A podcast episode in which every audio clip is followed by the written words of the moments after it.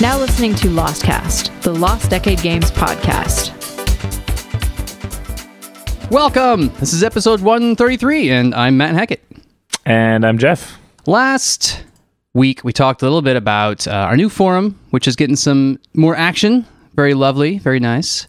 Uh, We talked about Amazon Web Services. We talked about GitLab. I just saw an error in my links here. That's that's a problem.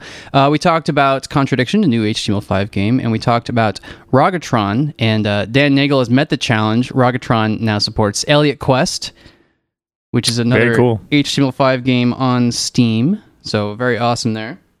Um, I think there's actually another one coming out. I just saw this today. There's this other uh, kind of, it's called a poetic roguelike. Poetic roguelike. Yeah, and I'm probably going to butcher the pronunciation, but it's like Rimdreza, That doesn't sound right at all. Daremd was something something. Anyways, uh, you'll put a link in the show notes. Sure. And uh, it's a Node, sorry, NWJS based game coming to Steam in uh, August. Nice. So uh, we'll throw down a future gauntlet. Is yeah. Is that a genre now? I would have thought that um what was the one Road Not Taken? Yes. That's a roguelike and it is I mean it's in the title. It's very poetic, right? Hmm. Because uh, Road Not Taken comes from was it Robert Frost? I I believe that it is, yeah. I need to think way back to my English lit days. Uh, I think that's right though. But uh, maybe that's a genre. Poems meets roguelikes. I don't a thing. Yeah, I don't know. I'm not sure. I haven't really played it, but How do you feel about poetry, Jeff? it's fine. Is it your thing? No, Do you write poetry? I don't. I could see you doing that. You read it to yourself in the mirror. Never breaking gonna- eye contact. I'm gonna make a Tiger Hat poem. Oh, you should. Ode, ode to Tiger Hat. I, I've mentioned before I, I'm not the biggest poetry fan. I'll say one thing though. I like I like a good uh, comedic haiku. Those make me oh, happy. Tiger Hat. Dost thou sit above my head? Oh, tiger hat, my tiger hat. oh, oh, ignorance, lack Yes. of knowledge on subjects. what dost thou mean to me? Uh, so, so today, today we're talking about Unity, of course, because that's the tool we're using to make Vidya games, and uh, we're gonna balance that out with some art stuff. I think I mentioned last week I'm gonna talk about like I'm gonna, I don't know I'm gonna try Matt's art tips. and I got to put my tiger the- hat on because you know that I'm not a traditional. I guess I am a traditional artist because I make art traditionally. I'm not a conventional artist. I'm not an artist by trade or haven't been. Well, my you kind of are now. If you think about it, like I guess how, how do you make money right now, Matt? I, I don't.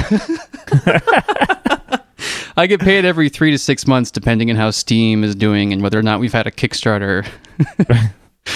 uh, the, oh, the very definition of a starving artist. No, it's true. I for uh, going on a year, appro- nah, maybe not quite a year, but approaching a year. I've like, I I put the the art hat on harder, like a tighter fit. it became more like an art helmet than art hat. But uh, yeah, we're going to talk about that. I've got some tips, and I'm going to talk about like the kind of things I've been tackling, and uh, kind of the slants that might be interesting for some people is that I'm coming at it from a programmer background, you know, and that's a thing. There's a term. It's called programmer art. You know, we're very familiar with that, and I think that a lot of uh, programmers can relate. You know, they're like. I can program, I can design games, I feel like I'm competent, but I suck at art. And I see this like all the time on our game dev, on Reddit, I see it on various forums. It's a it's a really common thing. So like hopefully that'll be an interesting kind of slant, you know, is that I'm not just, yeah, yeah, make art, here it is. But it's like I had to learn this stuff starting in 2010, you know, and kind of incrementally, and then over the last couple years, uh, or you know, months or whatever, started hitting it really hard. So like, eh, it's uh, some best practices that other people could do to learn and whatnot. Nice. But yeah, I'll probably talk about that after we uh, we drill you about Unity. Yay! You ready I love getting drilled about Unity.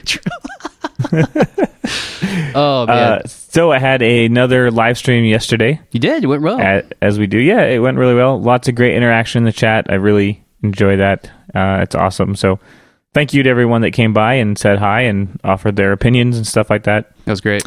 I was working on uh, some gizmos a little bit, um, which are kind of like uh, interactive objects in the world, like uh, buttons and switches and walls that go up and down. And it's actually something that I implemented before, but and as I mentioned on the stream, whenever I implement something for the first time, I, I usually hate it. It's bad. Yeah.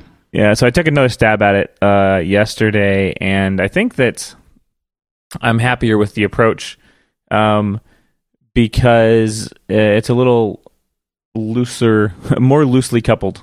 Yeah, that can be Uh, my bu- buttons and my walls and stuff. So um, if you're interested in that stuff, you can go ahead and check out the live stream, which uh, hopefully I will be posting later today. Uh, the exported version onto YouTube. Takes a while, right?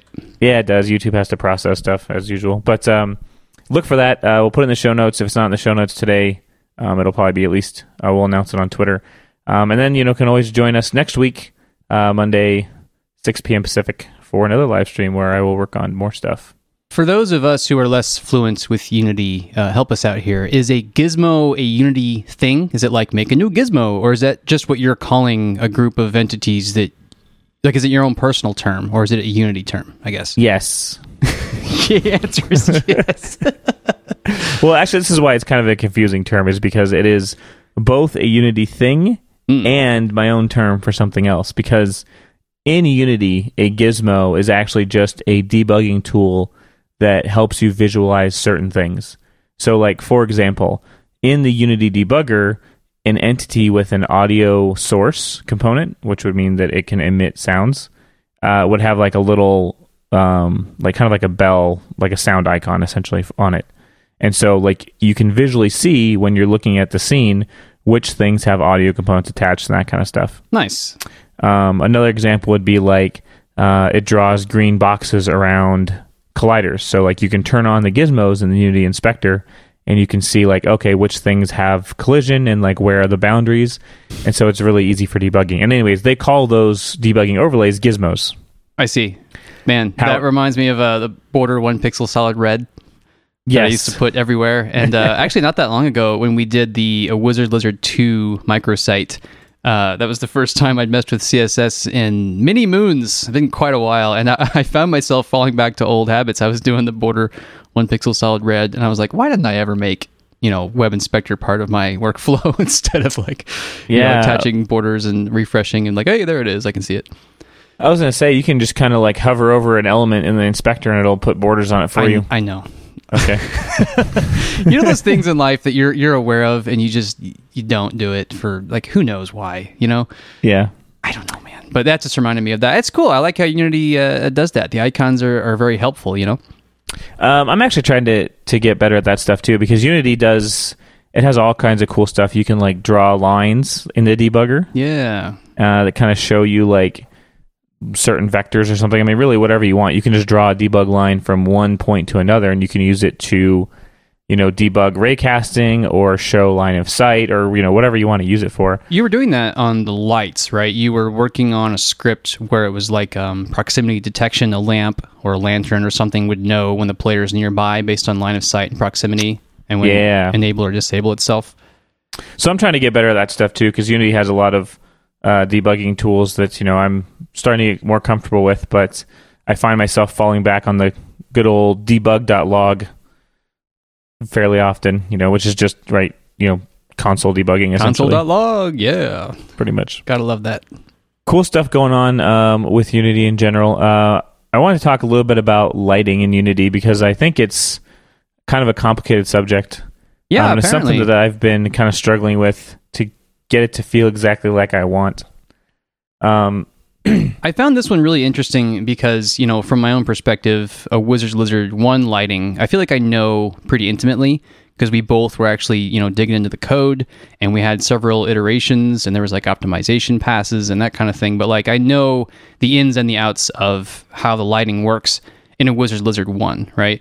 And Right. then also that coupled with like when we first started messing with Unity at all back before you know we committed to it. You know we were playing around with monogame and some other stuff. It was one of the very first things that you got going is you're like you know okay here's a little sim here's a little map bam here's lighting. It was it was early you know and it seemed like that first step was really easy. But then uh, from my perspective i you know i don't really know. I knew you were playing with it a little bit but i didn't know what the troubles were you know. And then just the other day we had pretty lengthy conversation about like basically the stuff you're going to talk about now but i found it really interesting because you know um, you were shedding light on it Mm? you're like yeah i got a chuckle that's great well, well done. Well yeah done. yeah yeah good one Uh, I think it's one of those things where it's really easy to just get the bare minimum going. You know, Right. it's really easy in Unity to say like, "Here's a light," and things are lit. Like, good job.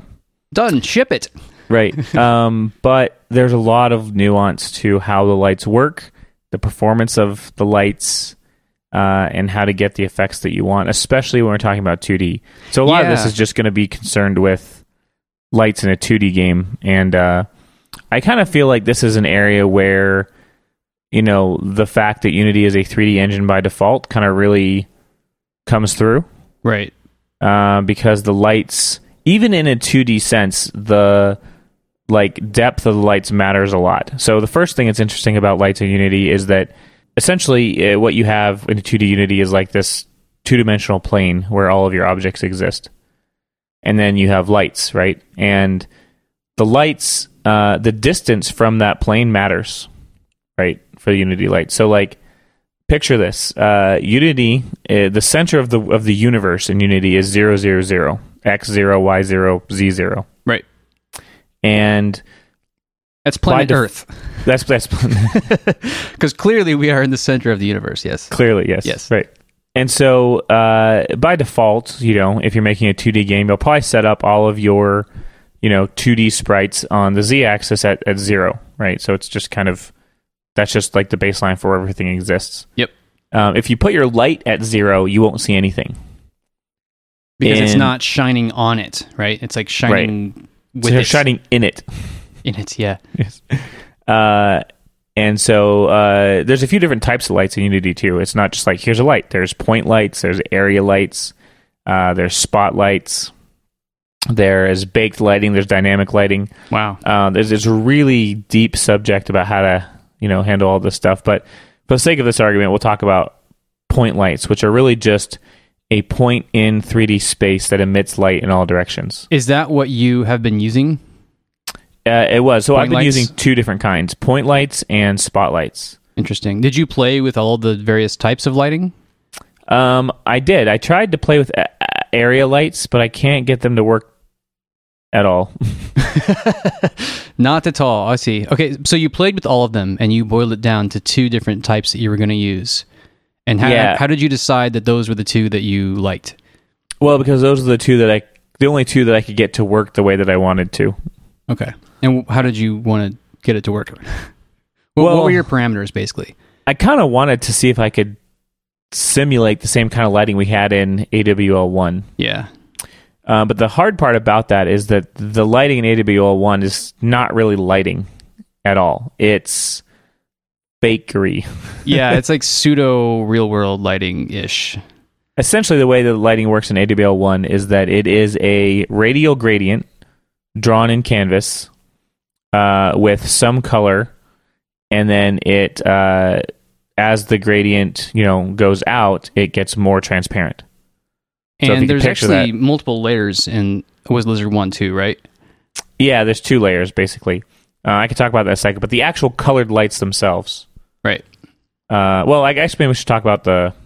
So the way it works uh, at the very basic level is that there's a, an overlay which we call darkness, Yeah. which is really just a some amount of black overlay over the entire screen. And then for each light, it has a radius, and we do a uh, a radial gradient again that starts at pure white and gets more transparent as it gets to the edges of the of the gradient, and we use that as a cutout of the darkness. It's like a mask. Yeah, exactly. So if you can kind of picture like you've got this, you know, almost black color covering the entire screen, just like uh, a rectangle, and then wherever there's a light, you just cut out this gradient hole. Uh, that and in a, in a very simple manner, you could just make it a, a purely uh, transparent circle you cut out, right? And then you get this effect where you just have all these entities with these big, you know, cut out circles around them. Um, but to make that look better, to kind of fade it, we use radial gradients. Yeah. Uh, and then the second part is that you can also put a colored radial gradient in that same spot uh, in order to make it look like there is a colored light. So you know, orange, yellow, green, whatever you, whatever color you want the light to be. and so that's how Wizards Lizard works. And and all that it really does, right, is that it uses a specific canvas blend mode when it puts the light over uh, the sprites. Which one is that? Darker? Uh, it might be darker. I don't remember the exact blend mode I that think it it's used. darker, but um, there used to be a really great page about the the canvas types of overlays. You know, it would it would give you um, you know examples um, of the rendering type. You know, and I'll put a link to that. I think it's Mozilla's website. It's really good stuff. Yeah. Anyways, and so that that actually worked pretty well. Like we were pretty happy with that. But it's uh it's extremely simple and it's not really uh actual lighting. Right. I hear lots of dog petting going on. No, that's dog scratching. I don't know where he is. wow. wow. oh, that's my train of thought. You lost your train. Your train boss got away from you. That's right. The You train lost boss the train fun. boss fight.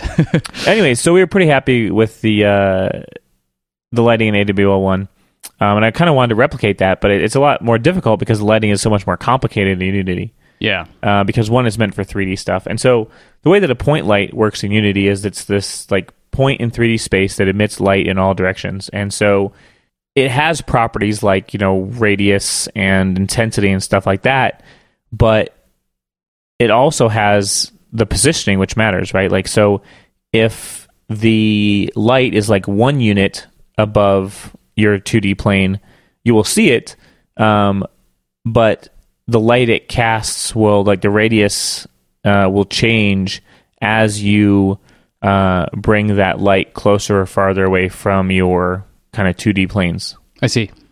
Um, and then it also has like a uh, like a radius and intensity, and so it makes it a little bit more complicated to work with um, because of that. And uh, if you can picture a point light, the point light is actually kind of like a big sphere of light. It's not like a 2D circle; it's like a sphere of light. If you can picture that. Like the sun. Yeah, exactly. It's like a point in space that emits light in all directions. Gotcha. The spotlight is actually a little bit more like what we had in AWL one, which is that it's like this kind of directional thing that just casts like a cone of light at a certain spot. That's like a flashlight or the bat symbol. Right, yeah, exactly. but it also has the same kind of like behavior in that like the farther away it gets and the closer it gets to something, you know, that changes. I mean, you can picture like if you have a flashlight and you're holding it against a wall, and if you're holding it one inch from the wall, it's a very small circle. Right. and the farther you pull the flashlight away from the wall, the bigger that circle gets. So the the Z matters, right? Even though the Z is not something that like we would only use it for overlap. Say for example, if Raga wants to walk behind like a street lamp, right? He would he would like a clip underneath parts of the street lamp because of the Z ordering, right? But when you like, when you look at that in Unity, it, it looks like there's actually this big gap between the entities, right? Even though when you're looking at it in the um, the 2D rendering, they look like they're on the same flat plane. So is is the lighting affected by that? Like as things have a lower or higher Z, do they kind of disappear from the effect of the light? Uh, they could like you know if you have something that's a higher Z or closer to the camera than the light, Yeah. uh, it won't get lit. Interesting. Um, when you're talking about though the sprite overlapping, there, there's like a whole another that's a whole another discussion because uh, most of the sprite overlapping that we do right now in Wizard Lizard 2 is not done with Z. Like all of those things exist on the same Z plane. Oh, Um, but there's a second sprite rendering property that allows you to render things on specific layers. gotcha. So that's actually not a problem with the lighting the way it currently is set up. Uh, no, it's not. Great, that's good. Um, because, like I said, so basically everything that exists in AWL 2, uh, all the flat sprites, they exist at Z0. Gotcha. And then you pull the lights back to whatever distance from the, you know, 2D plane of zero or the Z of zero that you want to, uh, like, it gets the kind of lighting effect that you want. Yeah.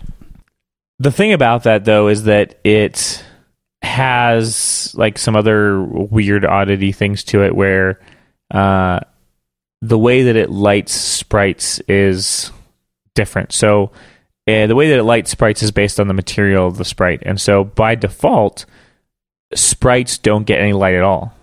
Hmm.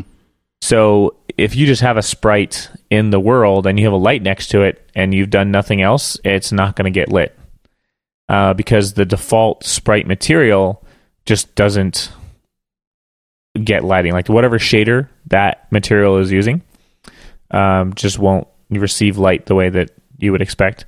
And so you have to use a different kind of a material on your sprite uh, that will allow it to be lit essentially. Gotcha. Um, so there's that. Um, there's also the fact that um, the lighting um, by default there's like a uh, there's a setting called important, uh, which tells the light like how how good of a quality it's supposed to be rendering. I guess. Um, important sets the quality. Uh, yes. Oh, that's weird. I feel like important is always this like band aid feature. You know, like we talked Yeah. about this before with CSS and specificity. You know, it's like what you just throw an important in there. Come on, it feels it feels lazy. Uh, it's it's kind of the same thing because what happens is when you have a lot of lights in the scene, um, they especially if you have many lights overlapping the same sprite, uh, it will you know cause them to render more quickly. I guess like less quality, Mhm. and so you get like especially in a tile based approach, it's really bad, right? Like uh, the effect that it gives you is that the tiles are lit like from a vertex, not like per pixel hmm and so you get like you could very clearly see the differences in the in the tiles because the light uh, is just crappily appro- applied to them. I see. I mean, if you can picture 3D lighting, you know, imagine that every you know every tile in the game is this flat 2D square uh, that's like a 3D object, right? right. And when you light 3D objects, like from the vertex, you're lighting it from like the corners of that rectangle. And so you get like this really weird pattern where like the light is applied to each tile individually Yeah. and you lose the continuity between your tile map. Yeah. That doesn't sound good. No. Um, you can fix that by like either nu- upping the number of lights uh, that you can have in a scene, uh, or by marking a certain light as important, which means that it will render like pixel lighting instead of the vertex lighting. Both of And- those sound uh, expensive performance wise to me. Is that true? Yeah, it is. Uh, as as far as I can tell, you know. yeah. Um, also, like if you're lighting things, um, it uh, messes with the batching of sprites. So, you know, Unity Oh, wow. has some built-in optimizations where it'll try and like, you know, all of these sprites are from the same atlas, let's say, and so I can just batch them. But once you start lighting them, um, you can't batch uh, all those sprites together because they need to go through different shaders or whatever. Gotcha. Um, so it's a it's pretty complicated stuff. You know, it's not uh, as simple a proposition as it was for us in AWL one. You were hoping it was going to be just you press the Unity lights button and oh, magical. You now have Unity lights. Right. And that was Well- kind of that easy from the first step. It just wasn't uh, an ideal solution, right? Well, the problem is is that there are there's a lot of nuance to the lights, and so you know once you start really getting into the nitty gritty of like uh, having lights, multiple lights, colored lights, the distance of the lights, the radius of the lights, um, all these things kind of have implications that you have to deal with, um, and especially like you know uh, when you're talking about uh, like tile maps and stuff, like really the lighting. The reason it's such a problem uh, problematic thing is because of the tile map mostly. Um, because those tile sprites need to receive lighting in a very specific way in order to look good. So, is any of the upcoming Unity 2D stuff going to address the, any of these problems that you're having? Do you think? Um, I would expect that it would, but like there's it's so early days with that Yeah. stuff. Uh, a couple months ago or a month ago, or whatever, I pulled down the the alpha of that and I started playing around with it, and it is just woefully uh, basic. I see. I mean, it's really cool. I'm looking forward to the fact that a lot of this stuff might be native and like 2D lights would be a thing. But it's really just like it's not something that we can even think about right now because it's just not it's not ready. Yeah, that's a shame. So I've been looking into these like third party packages that do 2D lights because you know, kind of circling back uh, again, the lights in Unity are meant for 3D worlds, right? And so when you're trying to apply them to 2D stuff, you know, it just doesn't always work the way that you want. And I think that's just a byproduct of the fact that, you know, Unity was built to be a 3D engine. And then, you know, for a long time, they didn't even have proper 2D support.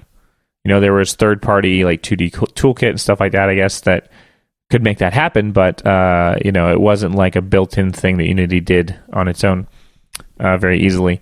And so I think that the lights are still kind of in that realm where they're really meant for 3D. You can kind of hack them up to use them for 2D, but uh, I don't think it's going to give you the exact look and feel that you might want. Um, Gotcha. I mean, it might. It's not horrible. You know, like we could make them work the way, you know, we could wrangle them into, into uh, servitude. Yeah. But uh, I kind of feel like like a more focused 2D lighting uh, solution would be better. And so I started playing around with some of these 2D lighting packages that are on the Unity App Store, and uh, I found a couple that are really cool, and they they work in different ways. Um, but they also have their own ups and downs because of the way that they uh, want to do things, and both of them are difficult to use with Sprite Tile. And so this is a, an interesting case where, like, you know, when you're dealing with all these third-party packages on the uh, on the Unity App Store, you know, they don't always jive because they might want to do things in a little bit of a different way. And uh, I think specifically one of the biggest problems is that Sprite Tile tries to uh, optimize the tile rendering by only having a small pool of tiles that get shown, you know, based on the screen position. And I talked a little bit about that on the uh, the stream yesterday. But essentially, what's happening is that as the camera moves around, Sprite Tile will move the tiles around and change their sprite to you know whatever sprite is supposed to be in the location where the camera is. Huh. And so when you have, you know, when you're using sprite tile, you don't have an entire level of these 2D sprites uh, that exist, you know, statically. Right. They're constantly moving around and having their sprites changed to give you the effect of, you know, this is what the world you're looking at. Yeah. Uh, but that actually makes it really difficult to work with some of these 2D packages because these 2D packages, like, they either want to, like, use colliders or they want to light the sprites themselves, but those sprites don't exist all the time and they and they're constantly moving around. Hmm. So I mean, there's kind of ways to get around that stuff, but um, basically the the upshot is it's really complicated no matter which way you slice it. Um, one because of the choices we made with our stack, like using something like Sprite Tile, uh, which you know, not to rag on it, it has a lot of great features, and uh, I like what it does, but you know, it's kind of that eternal uh, problem when you start using a lot of dependencies because they don't always play together nicely. Because you know, the guys that wrote some of these 2D lighting systems uh, in Unity were like, we're not thinking about Sprite Tile when they develop these lighting systems. You know. It's interesting because listeners uh, who are hearing this like a year from now, they might be like, "Uh, "These problems are all solved." Unity Yeah, had these great updates. Run UZ, U- Unity 17 million right, Right. now, and uh, perfect 2D engine, flawless. flawless. Yeah, it could be. Uh, anyways, uh, I think that what I might try to do is get better at like the masking uh, part of Unity and just try and recreate the the lighting that we had in AWL1 using like radial gradients and stuff. I was going to ask about that because Unity surely has just these basic pieces that you need, right? Because it's like from our from our perspective, it was like okay, a canvas that you can use to you know draw like a buffer, basically, like you can draw off screen and use it as just like data for your for your mask and stuff. And then Right. like the overlay over the screen is just like you know just draw in black, translucent black, and then you just poke holes in it. And these are all just primitive tasks, you know. Like it's got to be something Unity would support. But it does sound, you know, probably more expensive. Obviously, more expensive than just taking someone's package and plugging it in and being done. But when each solution that you've tried is riddled with problems, it seems like the one that we use for AWL one might be one of the simpler ones. Yeah, it might be and, and kind of give us the exact effect that we want, perhaps. Right. Yeah, more control. Yeah. Hmm. So that's going to be one of your next tasks. You're going to try to do the lighting Wizards Wizards one style. Um, I might. Yeah. One of the uh, one of the packages I was working with actually kind of does something very similar. It's like a 2D lighting system, and it uses like these sprites to mask the lights. And uh, what it does is like I was looking at the sprites that it uses, and they're just radial gradients essentially. Hmm. And so that made me think that like I could actually get uh, a similar effect. Yeah. Um, yeah, that particular package actually did a lot of stuff, like it did ray casting to cast shadows around 2D objects, um, which is a pretty cool effect, uh, all in all. But I don't know if it's something we need for this. oh, that was the one game. you sent me screenshots of. I did, yeah. Yeah, that's a pretty common look. I, you see that in a lot of, especially roguelikes and indie games. Uh, I think Monaco uses a kind of similar setup where it looks like you know lights are emitting from your character, and when it hits tiles, it'll kind of like you know draw uh, from the corners. So Right. like the tile itself is like a you know solid block and blocking the light. Right. Which is a it's a pretty cool looking uh, effect. Um, I would like I don't know I'm kind of interested in making that uh, happen for AWL too, but we'll see. Do you have uh, any of these lighting Unity tools that you want to tell people about so they can check them out? Um, one that I like so far I think was called Lights 2D. It's fifty bucks on the asset store. Um, and then there's another one which is uh similar. It's a lot cheaper. It's like fifteen bucks. It's called 2D Dynamic Lights or just 2D DL, and uh, it does similar stuff, but I don't think it's quite as nice. So you get what you pay for. What Kind of, yeah.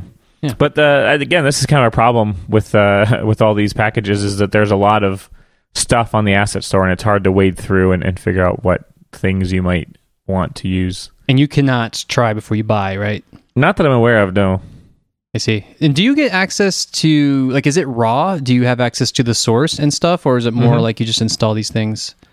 Um, I think it could be both ways. Um, I think that they could either just distribute a DLL, um, but a lot of the packages that I've purchased have uh, always come with the source code as well. So that's up to the seller.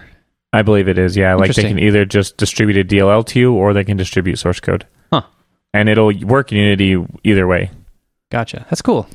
Yeah. So, uh, it's interesting stuff. Jeff's adventures in lighting. Yeah, I mean, but it kind of highlights the fact that uh, lighting is this deep hole, right? And then we haven't. Even, I, I talked about normal mapping on our previous podcast, and uh, you know, that's a whole nother ball of wax. Uh, Sprite DLight. Well, Sprite DLight is something that, that generates normal maps, but um, And Unity actually- just consumes them. right. na- but there naturally. are there are ups and downs of using normal maps in Unity as well. Yeah. Like it, uh, it's just another piece of the complicated lighting puzzle. Yeah. Hmm. Well, I hope So- that the uh, the old school way goes well because that one is it's flexible, it's it's understandable, it's simple, and uh, you know if we did it ourselves, we would have obviously that kind of granular control that it sounds like we want. Right. Yeah. I think that uh, you know, for this kind of a game in particular, we want to make sure that um, the lights behave in a very specific way. You had even talked briefly the other day about like what if we didn't have lights because Yeah. it's kind of being a pain in your butt. I was just kind of like thinking out loud, you know, Yeah. on on GChat, um, because actually, you know, I was looking at. So I basically took all the lights away um, in the current like prototype of the game because um, I wasn't really happy with where they were at, so I just kind of nuked it. Yeah. and um, it would be really easy to recreate the the lighting that I had before. So I'm not really worried about that. But um, and I was looking at the game and I was playing it, and you know, your art looks really good, and uh, I was kind of thinking to myself like, well, would it be okay if we didn't have like dynamic lighting in this game? Like, what would it look like? How would it feel? Would it feel okay? Well, thank you very much. That's And, that's uh, also an excellent segue. Yes, it is excellent. Why don't you tell us more about uh, your amazing art? Oh, hey, look at that. Art time, I guess. Uh, this is a good time for my art tip, I guess. Matt's art tip number one. You, everybody ready? We got Uh, a, a Lostcast drum roll. The cats and I are ready. yeah, you're all on the edge of your seat. Um, so I'm going to start pretty basic because you know uh, I'm learning, right? I'm putting my tiger hat on here, um, but I know some things. I've been studying and I, I'm taking it seriously. So I'm going to put uh, put my tiger hat on and I'm going to say art, Matt's art tip number one is to find your starting point, and uh, I will obviously elaborate. no, that's it. We're done. That's finding starting point. Goodbye. no more art information. That's right. That's all you get. So, uh, listeners might already know this because I'm sure I've talked about it. But back in 2010, I just kind of started doing art because, um, you know, it was like a part time thing at the time, and neither one of us really wanted to spend money on art. And a big part of it, too, is spending the significant amount of time it would take to both find an artist and work with that artist and go back and forth with that artist and blah blah blah. And uh, if nothing else, I think it was like it was really interesting to me. You know, like there's these problems in life that you really want to tackle, and there's some things that you really don't. you know, and you should know that about yourself, and you should uh, double down on the stuff that you that you want to do. You know, and that's that's always been one of the things that art was for me. Is I I always found it challenging and interesting, and I was like eager to do it, even though I knew I was, but I was terrible. I didn't lack like I lacked the skills. You know, I, I maybe had some inherent like talents deep down from when I was a kid or something, but like no education, you know, no like hardly any experience, but you uh, hadn't actually cultivated those talents. They were just yeah. There. That's what like art school and stuff is for, you know. And that's interesting too, because like I remember um, when I was thinking about like, is art something that I could do? And like a lot of art schools, they won't even let you in. Like you had to be an artist of a certain caliber and learn on your own. And this was back in the you know 80s, 90s before the internet made it relatively easy to go and learn all this stuff. So I was like, from my pers- from my very limited perspective of the world, it was pretty much like, oh no, you're just not an artist. You're not good enough to be an artist. You can't get into art school. You're never going to be able to learn more. So figure something else out, and that was that. You know. Right. Anywho, um, so I think the first part of it is like find that spark, and if you don't have it, if you're like, oh, I don't, I don't want to draw, you know, I don't, I don't want to paint, I don't want to move pixels around, I don't want to do this stuff. It's going to be an uphill battle. You're, you're not going to make it because it is like the art side we were talking about this uh, just recently. The art side is just as deep and overwhelming as the like development side. They're both as like subtle and nuanced and and, and deep and, and just really hard to understand and hard to get good at you know? And like you can make progress. You can sit down any time of the day and you can make progress with development or arts programming you know almost anything but it's going to be these tiny little baby steps it's not like almost no day are you going to make significant progress. It's more like weeks or months or years. Yeah, um, it's a long road. Yeah. So what happened was like I would pretty much just do the art out of necessity, and uh, like I said, I also enjoyed it. But uh, that just kind of kept going, and then you know it turned into uh, jobs for us. We both had programming jobs, but we were game designers and programmers. You know, I wasn't at all doing art at that point. But then the moment we quit our jobs and went full time indie, I jumped right back into the art pool because all of a sudden it was like we no longer have these artists working at this company that can just pump out art for us. It's got to be me again. Especially at that time because we were like, when we didn't have these web developer jobs anymore, there was no option of like, well, we could just pay someone. You know, we could spend the time, find somebody, and we could spend the money because we can afford it. Like once we were independent, like, no, we could barely afford to pay rent. You're not going to pay an artist, right? And then, so getting all the way through a Wizard's Lizard and doing all that art and everything, um, some at some point I realized like our next project's coming up and it's all going to be on me again. And just having come through a Wizard's Lizard, knowing just the vast amount of stuff I was going to have to be drawing, I started to get this kind of like purport uh, preparation feel. You know, like I was like, okay, like I know I know this marathon's coming up, so I'd better start uh, training. You know what I mean? Yeah. And um, so anyway, this was like I was actually looking at. Um, I made this Asana project called uh, Art Improvement, and it. Uh, I think I started in January. It may have been a little earlier, but um, my basic starting point was like the, I think the very first step uh, is to just start drawing, to start creating art, and I'm talking about daily. It needs to be something that you do every single day, and it doesn't need to be a big deal. It doesn't need to be more than 10 minutes. It doesn't need to be more than one pencil and one sheet of paper. That's the thing too. Like there's like you're going to find whenever you try to learn something, you're going to find all these complaints. You're going to find yourself like kind of uh, like dragging your feet and you find excuses and you're like, I, I don't have a sketchbook or like, I don't like the program I'm using that draws or I, I really want a tablet. I can't draw with my mouse. I, it, it, all these things are excuses. There's no reason anybody that doesn't have, you know, eyes and hands can't sit down and draw. Seriously, you can like you have a pen somewhere in your house. If you don't, you can find one. You, you can get a, a, piece of computer paper, like printing paper. It doesn't matter. A napkin. It doesn't matter. Anything, you know. And so there's no excuse, and it needs to become something that you're like. so here's what I did with my art improvement project. Um, I have two recurring tickets. One is called Warm Up, and the other is called Improve Fundamentals. And so it becomes part of my every single day. I just sit down like, yeah, I drew something. I, I hate it all. It all looks garbage, but every single time I'm like, I'm flexing my muscles, you know, I'm learning, I'm improving by these tiny little, little baby it's like steps. A, a workout regime. It is. It's very a much regimen. like that. Yeah. I saw. Um, I've, I've been following a lot of artists on Twitter, and uh, one of them tweeted something like, um, oh, "I wish life was more like a video game where you know, say you want to get better at drawing, you can just start grinding." And then I realized, oh, it is like that. it's totally true. You know, it's like you could go in Final Fantasy game, you could walk around the forest, you can kill some, you know, tree golems and some, some wood sprites or something, and you can gain some levels, and there you go. You can do the same thing like with drawing. You can sit down, you can bang out a couple pages out of your sketchbook, you can learn some stuff about 3D objects, and there you go. You know, you So- leveled up. What was your starting point? So okay, so there was the 2010 where I just started doing it, um, but I wasn't like I was just wanting to produce. And we talked about this I think last week, where I was like, I just wanted to do it and have it done. And every time I would sit down to make art, I wanted it to be like something that I could use for something, you know. Um, and it wasn't until like late last year where I, I kind of changed my perspective on it. I was like, I need to make it something that I'm doing every day. And it not only is it like the stuff I'm making I'm not going to use, but the stuff I'm making I'm probably going to throw away. You know, it's like it's just for the learning. It's not for the producing at all. Um, Right. So my starting point was I found Control Paint, which I've talked about before. Um, and I'll put a link in the show notes. And this is by a concept artist. Uh, I believe he's freelance.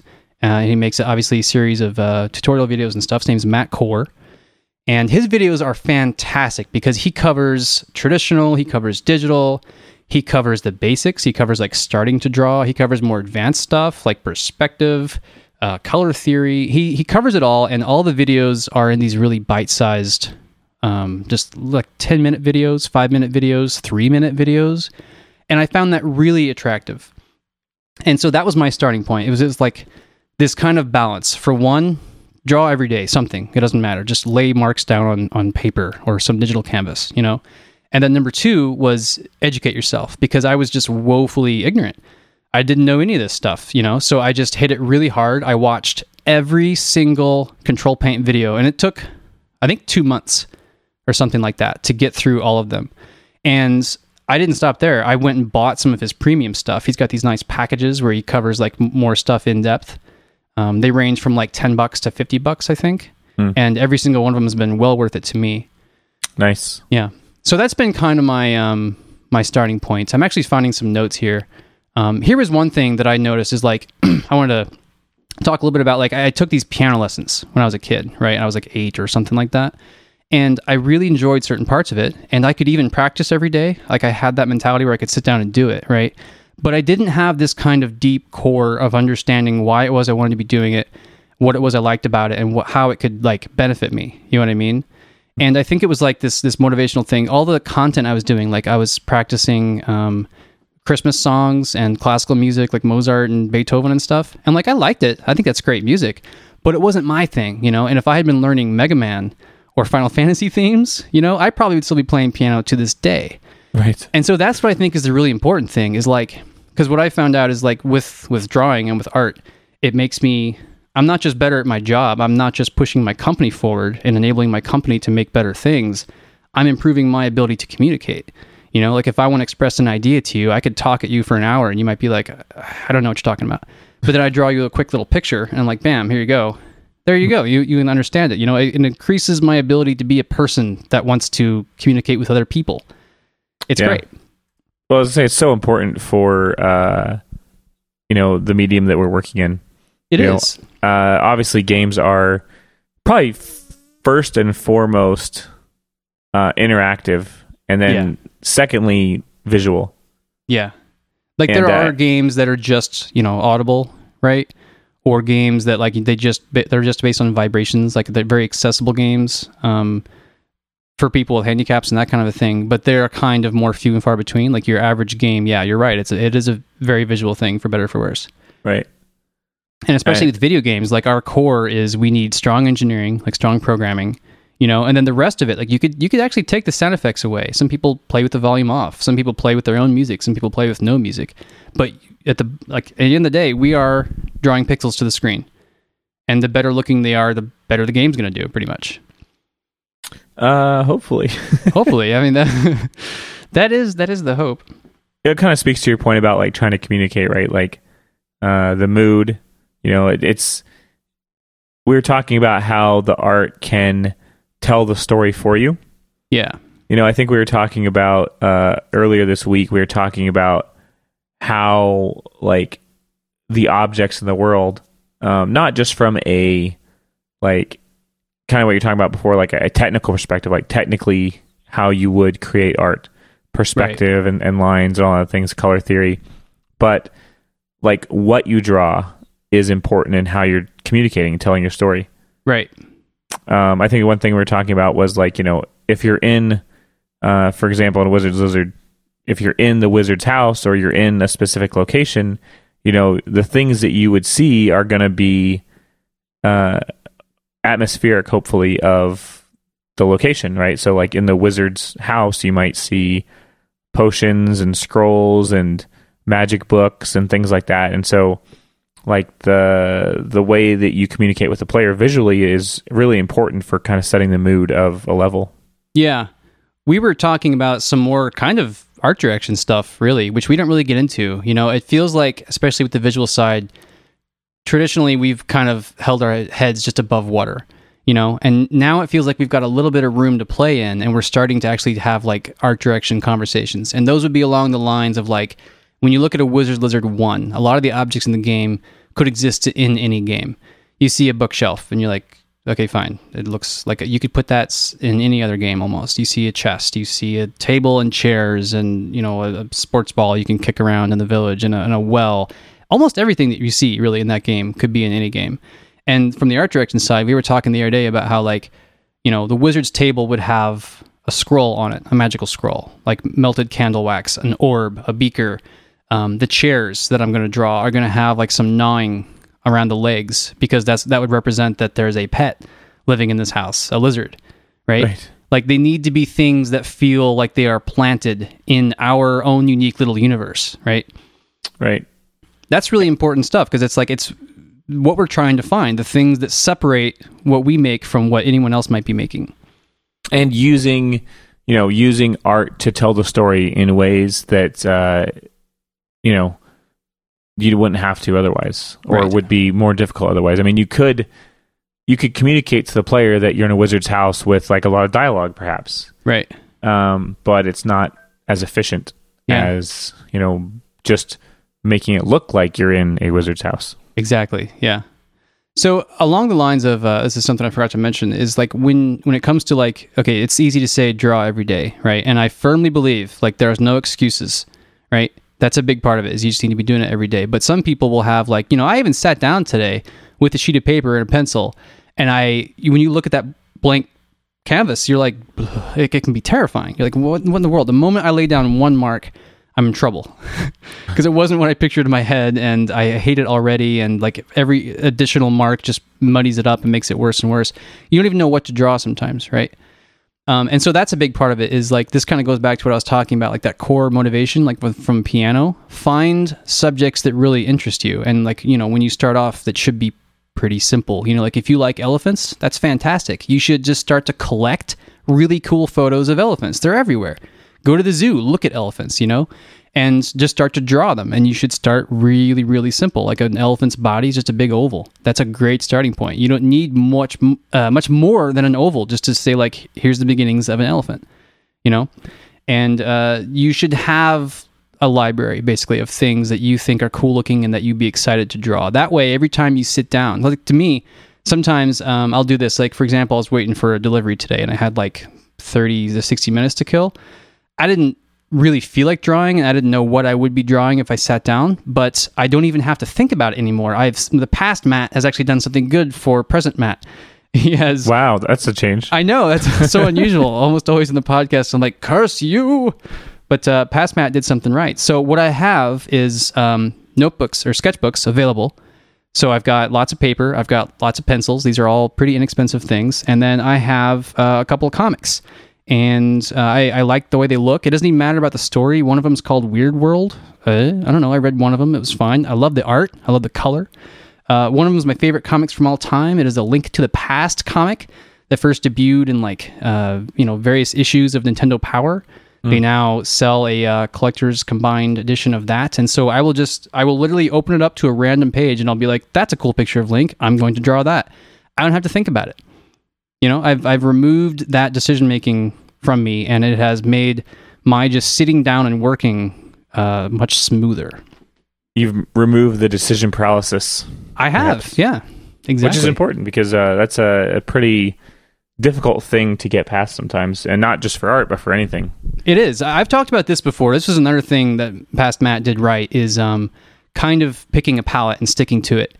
And I've been merciless with that. Like sometimes I'm I'm bored with that palette. You know, I, I want to try something else. And actually, we have for some side projects, um, like either either game jams or client work and stuff like that. Um, but what's been really great about it is that color itself is a vast, vast ocean that you can just get completely overwhelmed with. You could spend your whole life just studying value, line, form, that kind of stuff, not even touching color outside of value. You could spend your whole seriously. I'm not. I'm not exaggerating. You could. Some people have. You spend your whole life just studying that stuff. So, kind of taking the decision making away from the color aspect has been something that's enabled me to be more successful with just like the basics of shapes and value and that kind of stuff. Yeah, well, I think it's like anything else. Like there are, you know, it's you could almost think of any piece of art, uh, almost like you know making a game. Like there are so many sub facets of it that uh, to try and tackle them all in one go is inadvisable. Yes, yeah, exactly. It's it's overwhelming. Um, here's something else too that I had to realize is, uh, especially when I first started doing this stuff, um, like back in 2010, I wanted to share everything I was doing. I wanted everything that I did to be good, and I don't have that at all anymore. And I think that that's a big part of it. Is you need to allow yourself to fail. This is true for game development as a whole. You know, you need to like you need to get some crap out of you, right? You need to, you need to like. I made my first five games; they're all garbage. I, I wouldn't suggest to anyone to play them, you know, and it's the same thing with drawing, only I feel like it's a daily thing.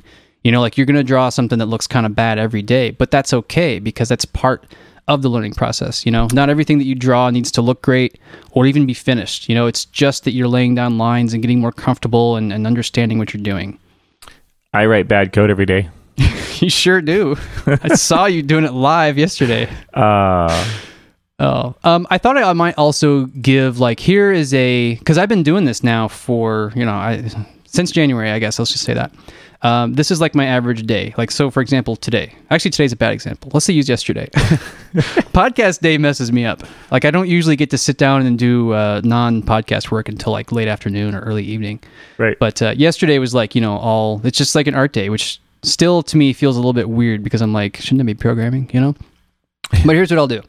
Um, so I sit down and I warm up, and I, I mentioned this earlier how I have this daily recurring ticket in Asana for warm up. And uh, this is really great, especially if you're starting drawing. Look up gestural drawings. There's fantastic videos on YouTube. In fact, I'll put a link to um, this artist I started following uh, called Stan Stan Prokopenko, who goes by Proko on YouTube, and uh, he has these really great gestural videos. And the nice thing about gesture is you're not you're not even trying to capture form. You're not even trying to necessarily even get the proportions correct. You're more it's like the movement lines. This this might not make a lot of sense to a lot of people, but if you go and check out the video it'll make sense. Like, you know, picture me posing like a like a weightlifter. You know, I've got my arms up and I'm trying to flex my muscles, right? Mm-hmm. You would just kind of draw these motion lines. You're not necessarily trying to draw down a line saying like this is what an arm looks like. You're trying to get across just the shape and the feel, the flow of the way things are moving right? And the great thing about it is gesture drawings are meant to be very simple and very basic. And so when you're doing it, you won't be like, oh, it looks bad or it's too basic or I'm not good at this. It, it doesn't really matter as long as it just exists, you know? Right. Um, so usually what I'll do is I'll start with some gestures. And my warm up ticket is uh, is pretty explicit these days. It says, uh, let's see here. So my goal, like this is the thing too, is like you you kind of want to have goals when you sit down, and like my goal is to first loosen up because like I've noticed this. Um, if I don't warm up, the first couple things I do are aggressively bad. They're not just I'm not producing art for our games. I'm like hurting my own confidence because the stuff I'm putting out is stiff and rigid and bad, and I'm I'm losing confidence and I'm losing steam and, and it's terrible. Um, so my goal when I sit down to warm up is to loosen up first of all, right? And this means like moving your arm not from your wrist but from your elbow, from your shoulder. You know, get these big broad strokes and, and just like loosen up. It's like it's like uh, stretching before you work out or before you run or something. Well, that makes a lot of sense. And then I'll do some. Uh, I start off with some quick gestural line studies, and I'll pick like you know, I was talking about earlier, some Zelda, Um, I'll go. I have these uh, this folder I keep ton, like filled with references and stuff. So it doesn't even matter. I, I love it all. I will just pick a random folder sometimes, pick a random image. I'll be like, hey, there we go. Um, if I don't know what else in the world to draw, I will usually draw um, women. I love how women look. You know, it doesn't have to be anything gross about it. They they they look gorgeous, and there's all kinds of poses you can find. You know, of just people sitting in chairs or just walking around, and you just draw a quick gesture and you and you warm up. You know, That's good. A good Yeah. tip. so that's uh, that's about ten minutes, and it's important that I do it for about ten minutes because if I don't, then I'm not really warmed up. Um, and that's how I start. And I have another ticket, like I mentioned, for art improvement. And the fact of the matter is, I don't get to that every day. Um, I was for a long time, especially like you know back in the probably the first half or first quarter of this year. I was kind of more slanted towards art improvement than art creation. And so I was pro- I would say I'd probably like 80 20 or something. I would spend most of my time learning. But we're kind of like we have been for a couple months now. We're kind of in production mode where we're like we need to hit these milestones. We need to be making stuff that we can ship, you know.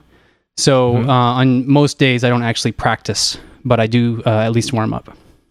But you kind of are practicing in the sense that you're creating anyway, right? Yeah. Like it's kind of like uh, programming, right?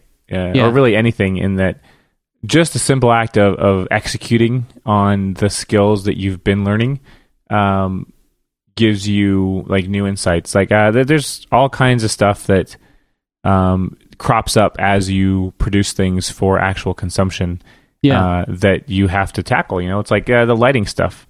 You know, I'm learning the lighting stuff not because I'm sitting down saying, "Hey, uh, I want to learn how to do lighting," um, but because I'm trying to do certain things and I'm running up against roadblocks where I have to figure out what to do.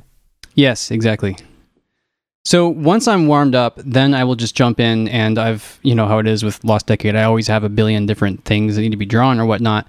But what I've noticed is um, I like to start with the the easiest task I have on me. And so, like for example, today it'll be like um, I want to draw some stuff to put on a bookshelf. That's pretty easy. You know, I want to draw a table. That's really easy. I want to draw like a house plant. I th- I've done that before. I think that's pretty easy and kind of fun. Um, I want to do a new bucket, like just things that are easy. What's hard, I think, are characters. so Yeah. like Raga, Raga is hard to draw. Like if you want to draw a person, a human, a face, a hand, like some things are really, really hard to draw, and uh, just don't start with those. Would be my advice. You know, Because It's kind of like an extended warm up. it is. It's a way of looking at it. Yeah, like you warm up, you you kind of you know you you loosen up a little bit. You're not going to just put out really stiff, gross looking lines. So you're kind of warmed up. But then, yeah, there's like a second phase. Like I might, my first table might be lousy, you know, and so that be- becomes part of the warm up process. But uh, I found that when I start with like my most difficult task first, I'm more likely to fail, and not just fail, but like defeat myself for the day. Where I'm like, ah, that looks garbage. I'm going to try it again still garbage. I'm gonna go for a walk, you know, and it might be like three hours before I sit down again, and I'm full of self-loathing, and I'm like, here we go again, you know, Right. like start start with something easy and and work your way up to the harder stuff. Uh, I think that I've heard that kind of advice in a lot of different capacities. You know, it's like uh, like having a to do list uh, Yeah. of anything really. Like, here's the things I need to do around the house today. Um, Yeah. Like, just start banging them out. Right. Like the the more uh, the more wins you can get more quickly, the better your motivation is probably going to be. I saw a quote recently. I don't know where this was, but it was like, if you want to increase your rate of success, you need to increase your rate of failure. And Hmm. that spoke really truthfully to me, you know, because let's say I like one out of 10 things I draw. Well, how can I draw more things that I like? Well, if I drew 100 things, I, I would draw, you know, 90 lousy things, but 10, 10 things I like, okay, yeah, this is not so bad. Just like anything else, basically. Yeah. Um, the next thing I want to talk about for next week, I'm not going to talk about it today, but uh, Matt's art tip number two, I think a really good thing to talk about next is going to be primitives, So like boxes and spheres and cones and shapes. Yeah. shapes. Yeah. And um, I don't know. I've got, I've just, I think it's actually a pretty good time for me to start talking about this stuff because it's like, I'm a little beyond the point where I feel like I don't know what in the world I'm doing and I should just shut up and, you know what I mean? I, I'm learning just enough where I'm like, hey, I, I actually have some insights and it's like fresh enough in my mind because like I just kind of start, I just did this stuff not that long ago. Right. So um, yeah, I'm, I think I'm gonna do another art tip next week. Be primitives, and I've got a whole lot more to say on the subject. So uh, if it's not interesting, let us know. If it is interesting, uh, also be sure to let us know. All right, we'll just uh, we'll just cut out Matt's section from the podcast. Again, I do that every week. uh, that's good stuff. Um, I, I I like hearing about all the art stuff because uh, I think it really solidifies my mind how much overlap there is in almost any creative profession or I can't even tell you how many takeaways, like something I learned related to art that I, I could apply to programming or game design, game developments, just the marketing side. There's, yeah, there's a ton of overlap. Like you're doing a lot of the same stuff. It's just a little bit different, you know? I think like you know the basic concepts kind of boil down to like one, just get started. Yes. Just sit down and do it with whatever materials or whatever language or whatever you happen to have available. Yes. Uh, and then two, like just iterate, iterate, iterate, iterate, and uh, and learn, right? And and have like a system, like you're talking about, for warming up. Um, you know, I, I think that that's helped me too. I, I've done some things where like, um, when I start working on, you know, a Wizard's Lizard two for the day, I might just start like making some props, like something that's easy. You know, I like mess with some sprite settings and I like pop them into Unity editor. Yeah. and then I kind of mess with the colliders and I get them feeling right and I play with the friction and uh, I kind of set the the anchor points so that they they sit on the tiles in the correct spot and stuff. And all that stuff I've done a lot but it kind of helps me get into uh, the flow. And then I'm like okay now I can start working on something a little bit more complicated like uh, you know interaction between objects or projectiles or or what have you Yeah, I love that kind of thing. Like it, it's something that kind of disappears from your own awareness of how it is that you create. You know, I've seen this with a lot of people. Is they're like they just sit down and start doing it, and they couldn't even describe to you why they're doing it the way that they are. But there might be this really great story of how they got there. Like they used to do it a very different way, and this is like an optimized place that they're at, but they might not even be aware of it. You know, right um, something else I didn't mention earlier is uh, learning to learn. Before I started hitting the art stuff really hard, I read a book about learning. It's kind of meta, and not a lot of people are going to have the patience for that. I think a lot of people want to hit the ground running. You know, like I, I definitely did. Um, but I mean, I think part of that is that you you will like, especially if you find your starting point and you begin to produce every single day, you begin to practice every single day. You know, but the learning to learn thing, I think, is is invaluable. You don't have to go learn or like read a book about learning, right? But you should be educating yourself, and that's what a big part of like watching these Ctrl+Paint videos is all about. But Right. something else about practice. Um, there's an article or something. I'll, I'll put a link to it in the show notes if I can find it. But it boils down to like if you just sit down and start drawing every single day and nothing else in the world is happening, you're not going to get much better. You're going to get a lot more comfortable with your pencil. You're going to get a lot more comfortable at laying down marks and lines or with your tablet or whatever, but you're not going to be improving.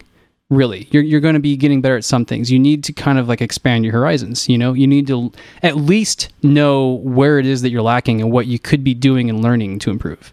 right yeah I'll try to find that article. It was like it was really great because it's uh, it might have been that book, honestly, but it was like there's different types of practice, you know, and just just doing it alone isn't always enough. A lot of times, you like that's why people have like apprenticeships. You know, you work underneath someone, you see how they work, and they can guide you and help you instead of you just like, you know, repeating the same poor steps over and over again. and it's kind of a natural human trait you know to want to stay in your comfort zone It really is, yeah, you know it's like oh i'm you know part of it's like a self-discipline thing you know sometimes you just don't have the mental energy uh to you know tackle something that you're not comfortable with yeah. and uh and it's hard Something I started doing recently on that end is I've started doing my my gestural studies, holding my pencil differently. I think Huh. most people probably hold their pencils between their middle index and thumb, probably. You know where you have a like tight control. yeah Um, but a lot of the videos I watch, you kind of you hold it with just your thumb and your index finger, and you're actually drawing with the side of the pencil instead of pointing the point down at the paper.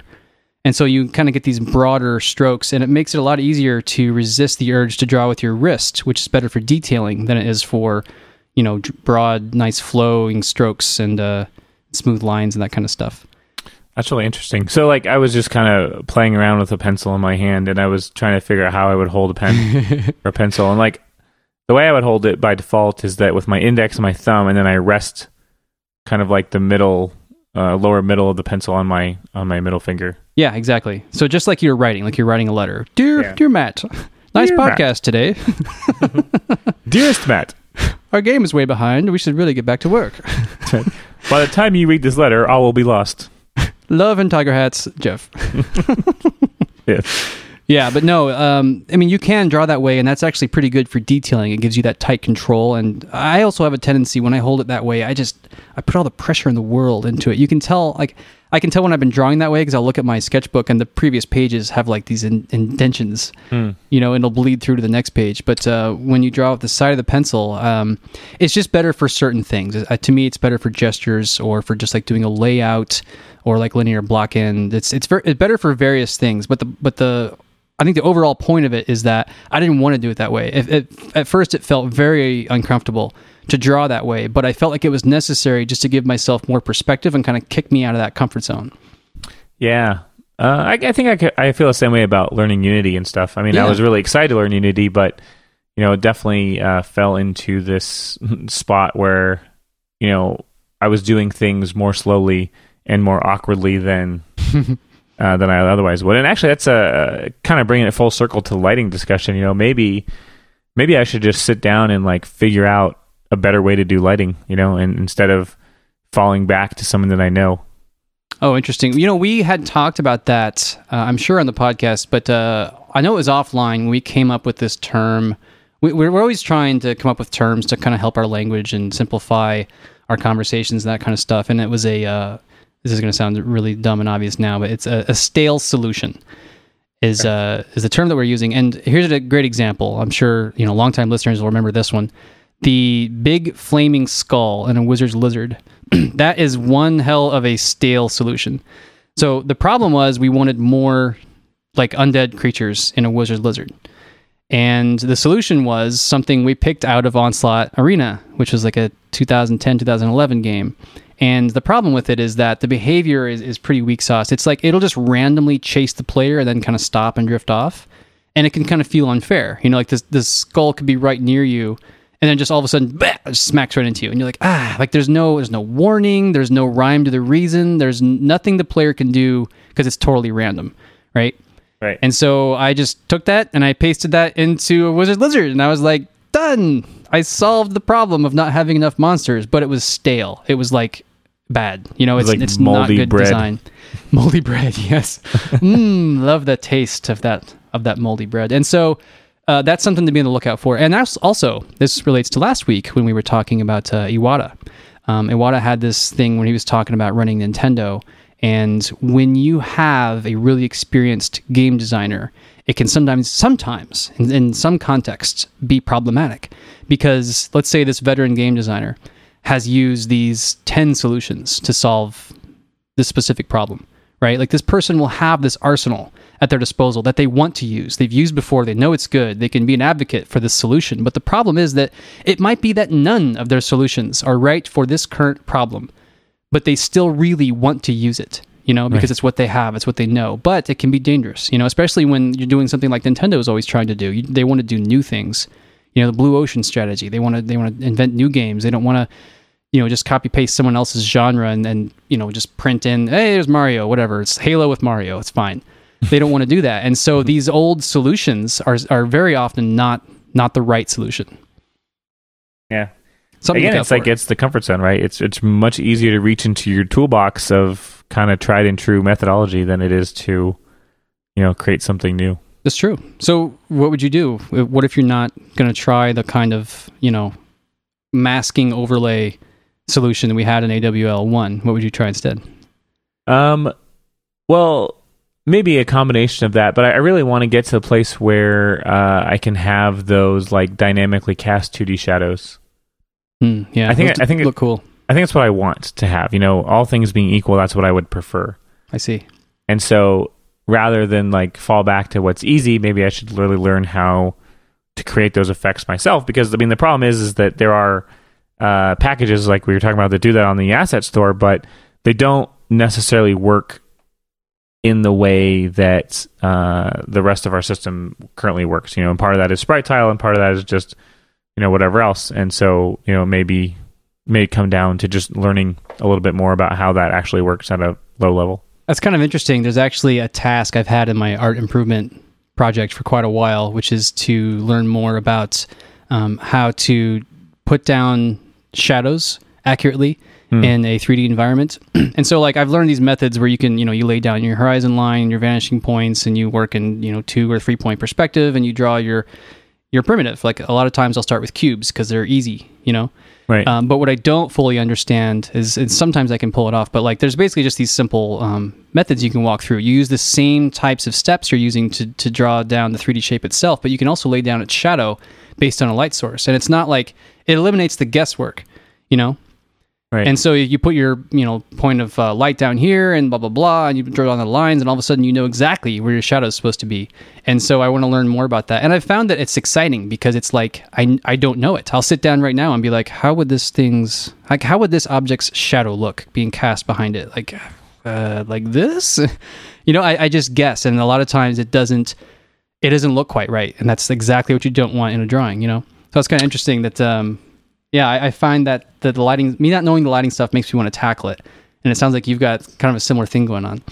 Yeah, something else that's always interesting to me about art is like, uh, and maybe you could talk about this in a later episode or later Matt's art tip, but uh, like learning how to look at something and you know digest what you're seeing. You know, Yeah. because the human brain is kind of bad at stuff like that sometimes. like, and, and I think it's why it's hard to draw stuff like shadows or the human body and stuff. Is that if you're not looking at it directly, you know, it's really difficult to to make a picture in your brain of what it's supposed to look like. You have like the basic idea, but it doesn't necessarily reflect how light would work in reality, perhaps. Yeah. The the human brain is really good at kind of like 3D terrain, you know, like geometry in the world.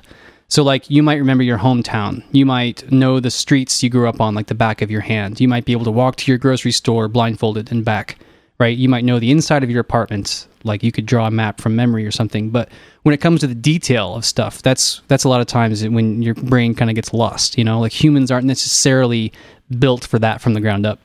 Right.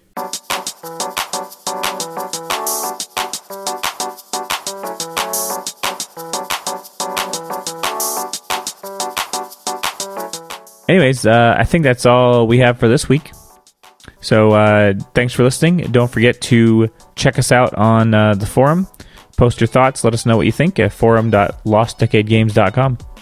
Man, we really appreciate all these awesome tweets. They're really motivating. Especially, I love it this week when they arrive on Monday and Tuesday. Like, yes, perfect timing. It, it really does make for a, a better podcast, I think. So, uh, Yeah. we really appreciate that, and we really appreciate your ears. This week, we're going to play you out with Turtle Dance. This is the That Andy Guy remix.